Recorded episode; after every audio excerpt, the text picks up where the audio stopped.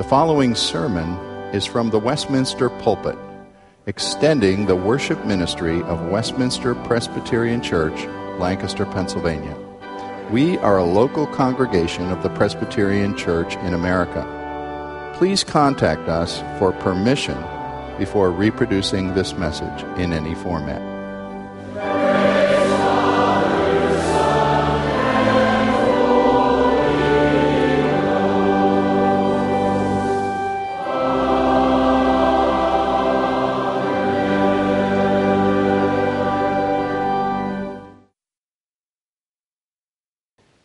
Invite you to turn towards the end of your Bible to Revelation chapter 21. We won't be reading the entire passage, but parts of it. Jesus said, I have come that they might have life and have it more abundantly. Life is fundamentally a gift from God. God created life as an expression of his goodness and a reflection of his glory. And of course, living in a fallen world, we find that life is under a curse of sin and death. But beyond the grave lies the promise of eternal life for all those who will believe upon God's provision for redemption through Jesus Christ. We have examined now for several months the core doctrines of the Apostles' Creed, and we come tonight to our final message. Having explored the character of God, having explored the person and work of Christ, the foundation of our salvation through his life, death, and resurrection, the doctrine of the church, the Holy Spirit, the forgiveness of sins. And tonight, coming on the resurrection of the body and now the life everlasting, the Christian vision offers hope of a new world, of a new heavens and earth that will be ushered in by God at the very end of time as we know it, when God will pay the full payment that was pledged by the Lord Jesus Christ 2,000 years ago. Let us read then from Revelation 21 to gain insight into the beatific vision of God. I will cover verses 1 through 8 and then 20 verses 22 to the end. John writes Then I saw a new heaven and a new earth. For the first heaven and the first earth had passed away, and the sea was no more. And I saw the holy city, New Jerusalem, coming down out of heaven from God, prepared as a bride adorned for her husband. And I heard a loud voice from the throne saying, Behold, the dwelling place of God is with man. He will dwell with them, and they will be his people. And God himself will be with them as their God. He will wipe away every tear from their eyes, and death shall be no more. Neither shall there be mourning, nor crying, nor pain any more. For the former things have passed away. And he who was seated on the throne said, Behold, I am making all things new. Also, he said, Write this down, for these words are trustworthy and true. And he said to me, It is done. I am the Alpha and the Omega, the beginning and the end. To the thirsty I will give from the spring of the water of life without payment. The one who conquers will have this heritage, and I will be his God, and he will be my son. But as for the cowardly, the faithless, the detestable, as for murderers, the sexually immoral, sorcerers, idolaters, and all liars, their portion will be in a lake that burns with fire and sulfur, which is the second death. And passing on to verse 22. And I saw no temple in the city, for its temple is the Lord God, the Almighty, and the Lamb. And the city has no need of sun or moon to shine on it. For the glory of God gives it light, and its lamp is the Lamb. By its light will the nations walk, and the kings of the earth will bring their glory into it. And its gates will never be shut by day, and there will be no night there. They will bring into it the glory and the honor of the nations, but nothing unclean will ever enter it, nor anyone who does what is detestable or false, but only those who are written in the Lamb's book of life. This is the holy and inspired word of God. Search me, O God, and know my heart. Try me and know all of our thoughts. See if there is any grievous way in us, and lead us in the way everlasting. Amen. I've heard a number of news stories in recent weeks and months highlighting the dilemma that many students are facing, those with recent high school diplomas and even those with college degrees, struggling to find suitable and adequate work. And going through a season in our culture of, of lowering their confidence that these young people will enjoy the same standard of living as their parents. Heard one story of a young lady who left her four year college having acquired over $100,000 in debt and only able to find a job in retail because jobs in her area of study were scarce. It has become the expectation in our culture that education and hard work will bear fruit of pursuing the American dream to enjoy greater prosperity than our parents' generation. However, many commentators on our culture see the signs of the times that the, a mixture of economic and social problems have led to a collision of sorts between greater demands and yet poor delivery on those promises. High expectations meeting lower results.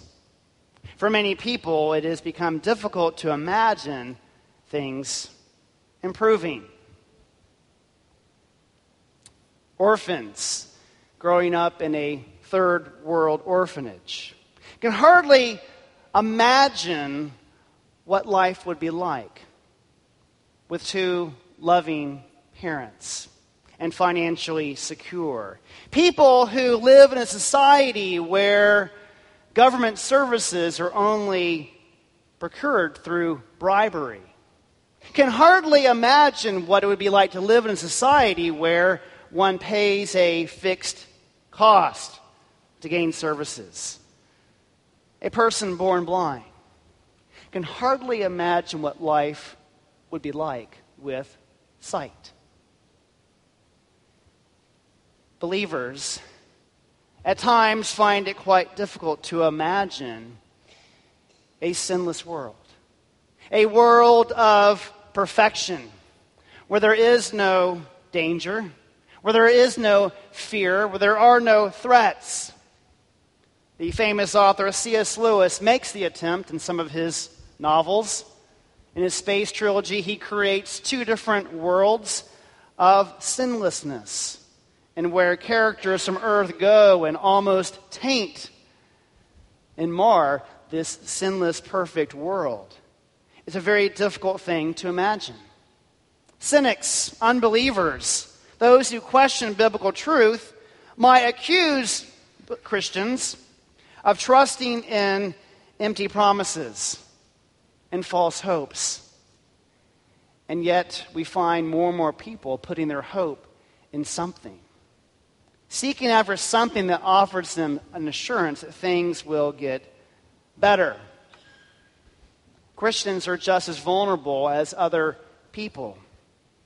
To fall, in, fall prey to being too narrowly focused on this worldly material goods and failing to seek after heavenly rewards as we're instructed from Scripture.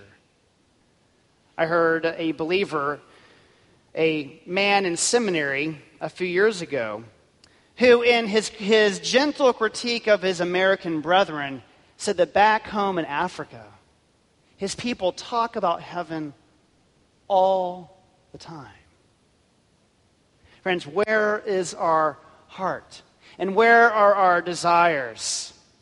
I find that often our desires after true riches can be too weak, tarnished by the comforts of this life. We receive little because we ask little. But unlike government or our consumer culture, God does not overpromise, underdeliver. The Apostle John in our text is giving, given brilliant insight into the eternal state. And here we are given not a detailed blueprint of the life everlasting, but a vision of life that far surpasses all of our wildest imaginations. We, in recent months, have studied the various core doctrines of our Christian faith God, Christ, the Holy Spirit, the church, and so forth. And we come to conclusion to meditate upon the Christian hope that there will be life everlasting when God will make all things new. Well, let's begin looking at this text. We have to reflect back upon the very beginning of Scripture, recognizing that a longing for a new heavens and a new earth began very shortly after the fall. It did not take long for our first parents to realize that things were not the way they were supposed to be, hoping and longing that God's long his promise would be fulfilled. We find brilliantly articulated by Isaiah that the vision of a new heavens and a new earth now being echoed here in John's apocalypse that the existing heaven and earth will be replaced, it will be restored and renewed. In recent months, my wife and I have been conducting a home search as we have been trying to sell our home, and thankfully, by God's grace, have recently sold our home and hope to settle in coming weeks. But as we were looking at homes and look, investigating homes at, at various states of new and old, seeing homes that were decades old, even over a hundred years old, having been renewed and being restored over and over by a dedicated, committed owner. So you gain a, an appreciation for the zeal and the will of God to want to renew and restore His good creation. Well, God's great overhaul project will be used to transform this existing stuff of earth and make it suitable and habitable for a people who will live with him forever. Now, verse 1 might disturb some, some people when it says that there will be no more sea in the new heavens and the new earth. I'm convinced by a number of commentators that what the language here is speaking more to the sea as a symbol of chaos. And for the Israelite people who saw the sea as a place of danger, as oftentimes enemy invaders would come and attack them by way of the sea. I'm convinced that the new heavens the new earth will, there will be something at least as beautiful and far surpassing in all inspiration than the very ocean, even as we will behold the face of Jesus Christ himself this past August, my family enjoyed a couple of days at the South Jersey shore in a beach house. And we arrived there only days after the hurricane struck, as we recall from last year. And the entire area had been protected from storm surge by large sand dunes and a structure that was in place to withstand the chaos of the sea and to preserve the beauty and the order of that community, even though it was vulnerable to danger. Now, while there, the weather was nearly perfect, and our children played morning and evening out on the dunes and in the sand, splashing in the ocean. And from our kids' perspective, we could just stay there indefinitely. They could have played all day and stayed there beyond our time of departure. Of course, for my wife and I, after a couple of days of dealing with sand and sunburns, we began to long for home again, to return to our routine and other responsibilities. But I can't help but sense that the life everlasting is like being at the shore and never leaving, with no more threats and with the, the promise uh, of God's provision for us in Christ.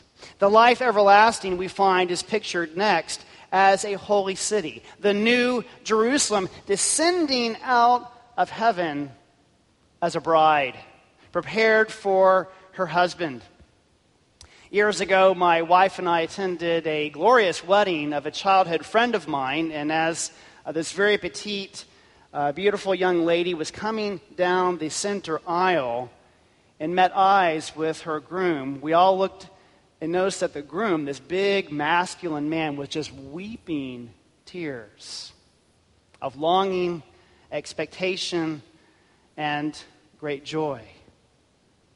The clever minister, as the couple came together, mentioned to the groom, he says, Paul, it's not that bad. But a moment of joy in the presence of tears. We note that the Bible begins with a wedding, of God officiating a wedding between Adam and Eve, and the Bible ends with a wedding. The new Adam, the second Adam, Christ being united with his church, his bride. Our wedding for my wife and I over 14 years ago was an all day affair of ceremony followed by pictures and a reception at a country club with a dinner and dancing and music well into the midnight hours. My parents, years ago, attended a wedding in Mexico City that lasted over five days long. In other cultures, a wedding ceremony is a long celebration a time of rejoicing for family and friends. And especially back in the Bible times, a wedding oftentimes was a long term affair where family come from long distances to celebrate and rejoice and not something to be hurried. Well, a healthy wedding. A healthy wedding is a foretaste of the joy, the celebration, that worshipers of God will enjoy in His presence for all eternity. The next vision that we see here in John's passage is a, a shift in the life everlasting that is now described as a dwelling place. We're reminded from the Lord Jesus on the eve of his crucifixion that he would go away from us to prepare for us many mansions that are ready for our dwelling place with Him. It affirms here in our passage that, that God will come dwell with us. If we reflect upon the book of Exodus and the wilderness wanderings of the Israelite people, you'll recall that one of Moses' concerns, that as Israel committed apostasy, was the threat from God. One was to destroy Israel, a second threat was to remove himself from Israel and not go with the people, to not dwell with them, to not tabernacle with them. Here we have the assurance that God will dwell with his people. He will be our God, and there will be no more threat of his departure. He will not reject us or separate himself from us, and God will be a terror no more. The indicator here is that in God's presence we will enjoy safety and security. God Himself will wipe every tear from our eyes. There will be no more death, nor no, no more cause for mourning. Sadness will be gone. And all pain will be removed forever. I met a man last year by the name of Bill Freeman who a few years ago underwent a knee replacement surgery and suffered a, a rare uh, but, but very painful side effect. He suffered nerve damage, which creates the sensation of pain constantly up from his foot, up his entire leg. And sadly, doctors are not able to do anything about, although his knee functions well, he endures an intense amount of pain day and night. And medications do very little to relieve his suffering. Bill sleeps maybe three or four hours a night because the pain is so excruciating. And it makes him more vulnerable to illness and to irritability. And yet, this godly, humble servant of God rejoices and follows his Savior in his ministry to men. But Freeman acknowledges that he doesn't like the circumstance. He does not welcome the trial in and of itself, but he does recognize that God has sent this into his life as a blessing in disguise, as a constant reminder of his human frailty and his desperate need for God. Like Paul, who suffered a thorn, a mysterious thorn of some sorts, it creates in Bill a deep longing for heaven when there will be no more pain no more suffering.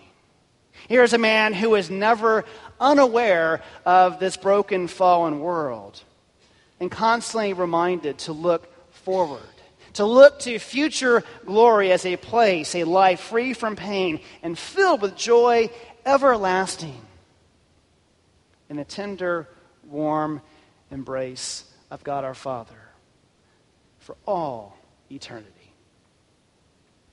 in verses 5 through 8. We come to both a comforting promise and a confirming distinction between people's eternal destinies. The theme of new, the newness of the new heavens and new earth is repeat, repeated here and an echo, a, a recasting of the same vision that Isaiah was given in chapter 6 of his prophecy of seeing the Lord of glory on his throne in the temple. Here, John is ordered to record these words, for they are trustworthy and true. And on display is the power and might of God who is God from everlasting to everlasting. He is the Alpha and the Omega. He is without beginning and without end. And our God, who is the source of life and refreshment, offers to the thirsty to drink from the spring of the water of life without payment. Jesus says at the Feast of Tabernacles in John 7 that on the last day of the feast, the great day, Jesus stood up and cried out, If anyone thirsts, let him come to me and drink. Whoever believes in me, as the scripture has said, out of his heart will flow rivers of living water. Likewise, Isaiah chapter 55 says, Come. Everyone who thirsts, come to the waters, and he who has no money, come. Buy wine and milk, without money and without price. Friends, we come empty handed. We come without anything to barter with.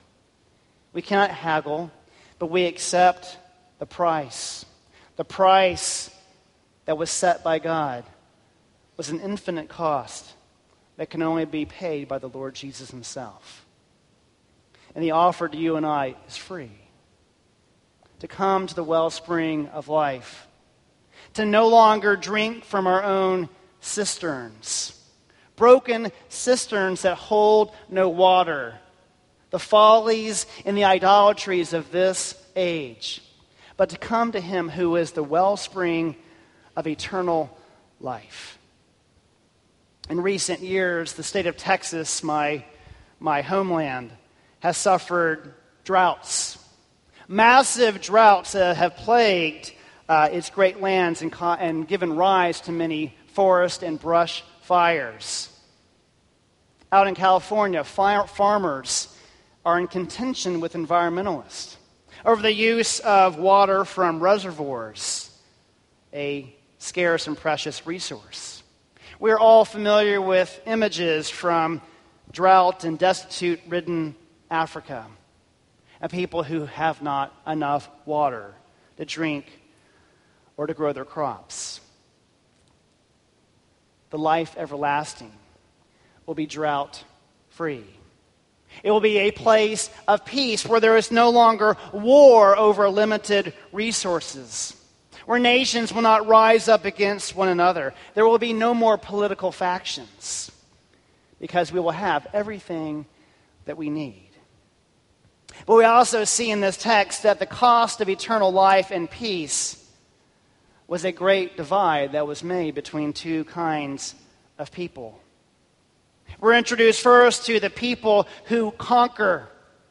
There's references elsewhere in Revelation to the warriors, who are warriors not by flesh and blood, but by spirit, who have held fast to the testimony of Jesus Christ, believing upon the gospel over the false promises of this world. To them will be given a heritage, the inheritance of the Son of God, as you and I will receive full adoption as sons and daughters of the living God. In contrast are the cowardly, the faithless, those who accuse God of wrongdoing, who fail to repent, who do what is detestable in God's sight murder, immorality, sorcery, idolatry. Those who are haters of the truth, who distort it to their own destruction and will burn for eternity in fires that cannot be quenched. A great divide has been laid before all humanity. And we're called to respond. We're called to respond to the will of God the purpose of God in redemption. The God who promises that at that last day, the tares will be separated from the wheat.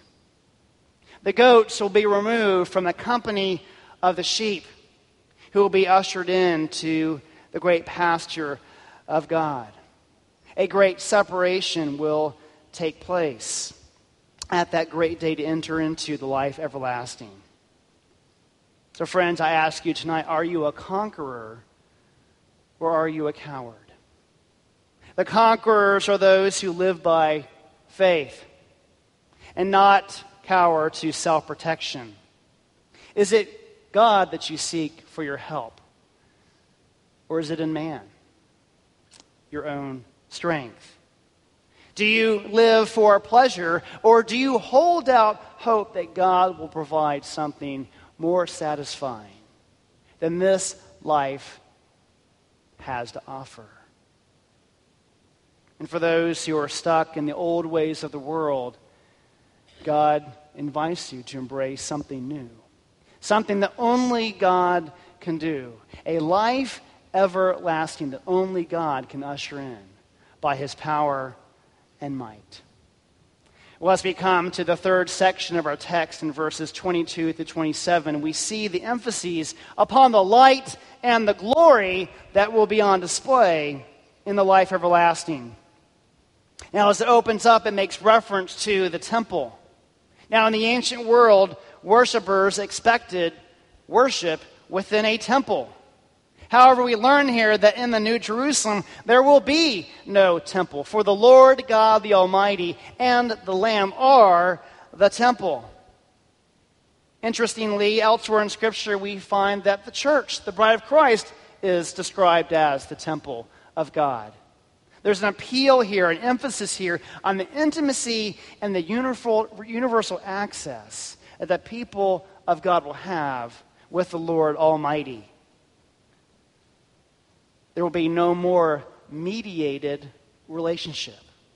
There will no longer be the need for a temple or priest. There will no longer be churches or ministers. For we will all be mature and perfected and remade in the likeness of the Lord Jesus Christ.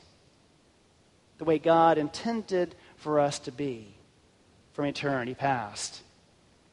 It also says in our text that there will be no need for the sun or the moon to shine their light, for the glory of God will provide all the light that we need. The Lamb of God will be our lamp. And the theme shifts to the glory, to the glory that the nations and the kings will bring into the city of God.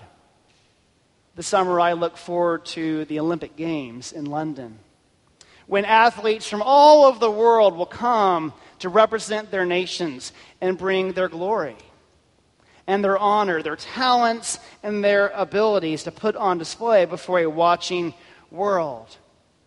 Yes, people and our rulers glory in fame, power, wealth, and so forth. But the day will come when all such boasting will cease, when the grand champion will be revealed, great upset of the ages, when the church will prove victorious over the world, having conquered by the blood of a lamb, a bloodied, helpless lamb. A fitting image of how the world is turned upside down by the power and the wisdom of God. And you and I, if we will accept this, recognize that we conquered not by might or human wit, but by the strength, power, and wisdom of God as revealed in the gospel of Jesus Christ. We also see in our text symbols of security that the gate of this city will never be shut that there will be no more darkness in the life everlasting.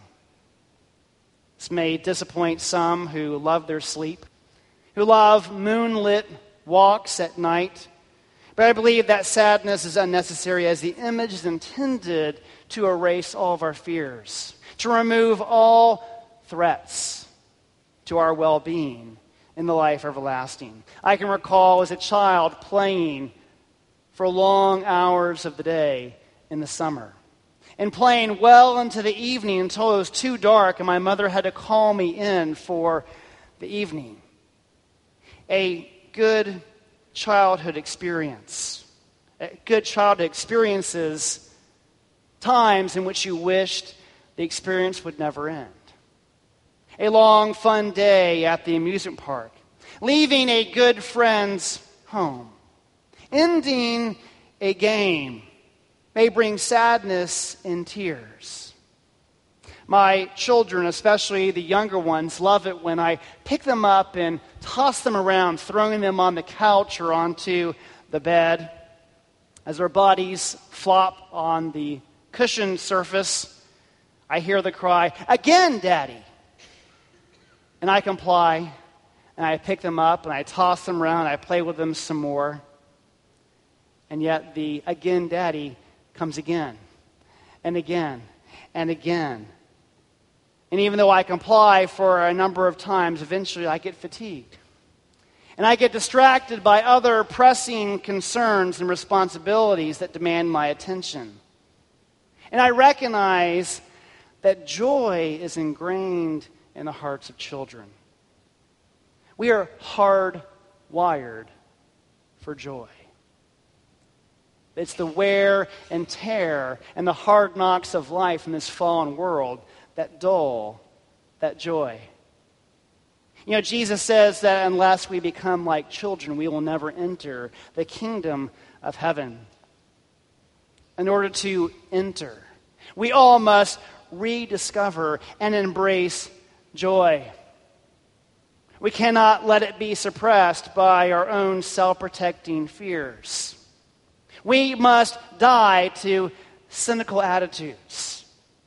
As Pastor Rogers emphasized this morning through the life of Sarah, the, the matriarch. Friends, as followers of Christ, we must allow His Spirit to rekindle our imaginations that have been lulled to sleep and believe hard and strong in the hope of life everlasting. The last word of the Apostles' Creed is Amen. Jesus says it often. When he says, Verily or truly I say unto you, it means truth. As Jesus revealed to Pontius Pilate, his very reason for coming into the world was to testify to the truth. And friends, that is our purpose as well. As we confess the Apostles' Creed regularly in our worship, and as we bear forth and manifest its truths in the way we live, week in and week out, we are testifying to the truth and we are affirming it with an amen. These words are trustworthy and true, as John writes here in verse 5. As we come to the very end of the Bible, Revelation 22, verse 21, the final word is Amen. A confirmation of the truth we profess to believe. And that we will live out our lives holding fast to it, knowing that God will hold fast to us and will not give up on us and will not let us out of his perfect Recently, I heard a story about the life of John Donne, a renowned poet, but actually Anglican priest in the latter part of his life in the early to mid 17th century. John Donne was raised Roman Catholic, born into a very privileged family, had developed a reputation with the ladies as a youth and young man, had gone on adventures at war, and sought a cush job in the government to provide for his lifestyle. However, John Donne fell smitten with Anne More and secretly married her, which was a social faux pas in that culture, as Anne was the niece of one of the most powerful figures in England at that time. And the marriage was not smiled upon. And John Donne suffered dearly for it, losing his positions of power, influence, and wealth and opportunity. He and his wife lived in relative obscurity, struggling with income and raising several children together. And then John lost the love of his wife, of his life, as his wife died young after giving labor to a child. John Donne, in his heartbrokenness and his desperation, turned to the Lord his God and sought his grace to reform his ways and to seek spiritual renewal. And as he sought company and attention from the king, the king refused to appoint John to any political or government post but exhorted him to become a priest. John complied and poured all of his heart and soul and burdens into the ministry. And in time to come became the most electrifying preacher of his time across England. It is said that near his death, as he knew he was about to die, he compelled the king and the court to come to hear one of his final sermons. And John Donne approached the pulpit in a death shroud, what he would be buried in, as a dramatic reminder of the reality of death, our mortality that we will all face, yet to stand firm upon the promise of life everlasting. A man who did not realize his worldly dreams or aspirations or goals, has received something far surpassing greatness and glory by holding fast not to the promises of the world, but to the hope of God in Jesus Christ. The hope that we have of life everlasting beyond the grave. I read for you just portions of John Donne's, one of his most famous poems, Death Be Not Proud. He writes, Death be not proud, though some have called thee mighty and dreadful, for thou art not so. One short sleep past, we wake eternally, and death shall be no more. Death, thou shalt Friends, we worship a God. And we hold fast to a Savior who has conquered sin and death, who has risen from the grave, who offers us the promise of life everlasting, the resurrection of the body, and to dwell in the presence of God for all eternity. May it be so. Amen. Come, Lord Jesus. Come quickly. Our gracious God and Father, we are so grateful that in Jesus Christ you have secured for us an eternal inheritance that can never perish, spoil, or fade away. We hold out hope of life everlasting. May you confirm it into our hearts. And may we say heartily from this day forward, Amen. Amen. Come, Lord Jesus. Amen.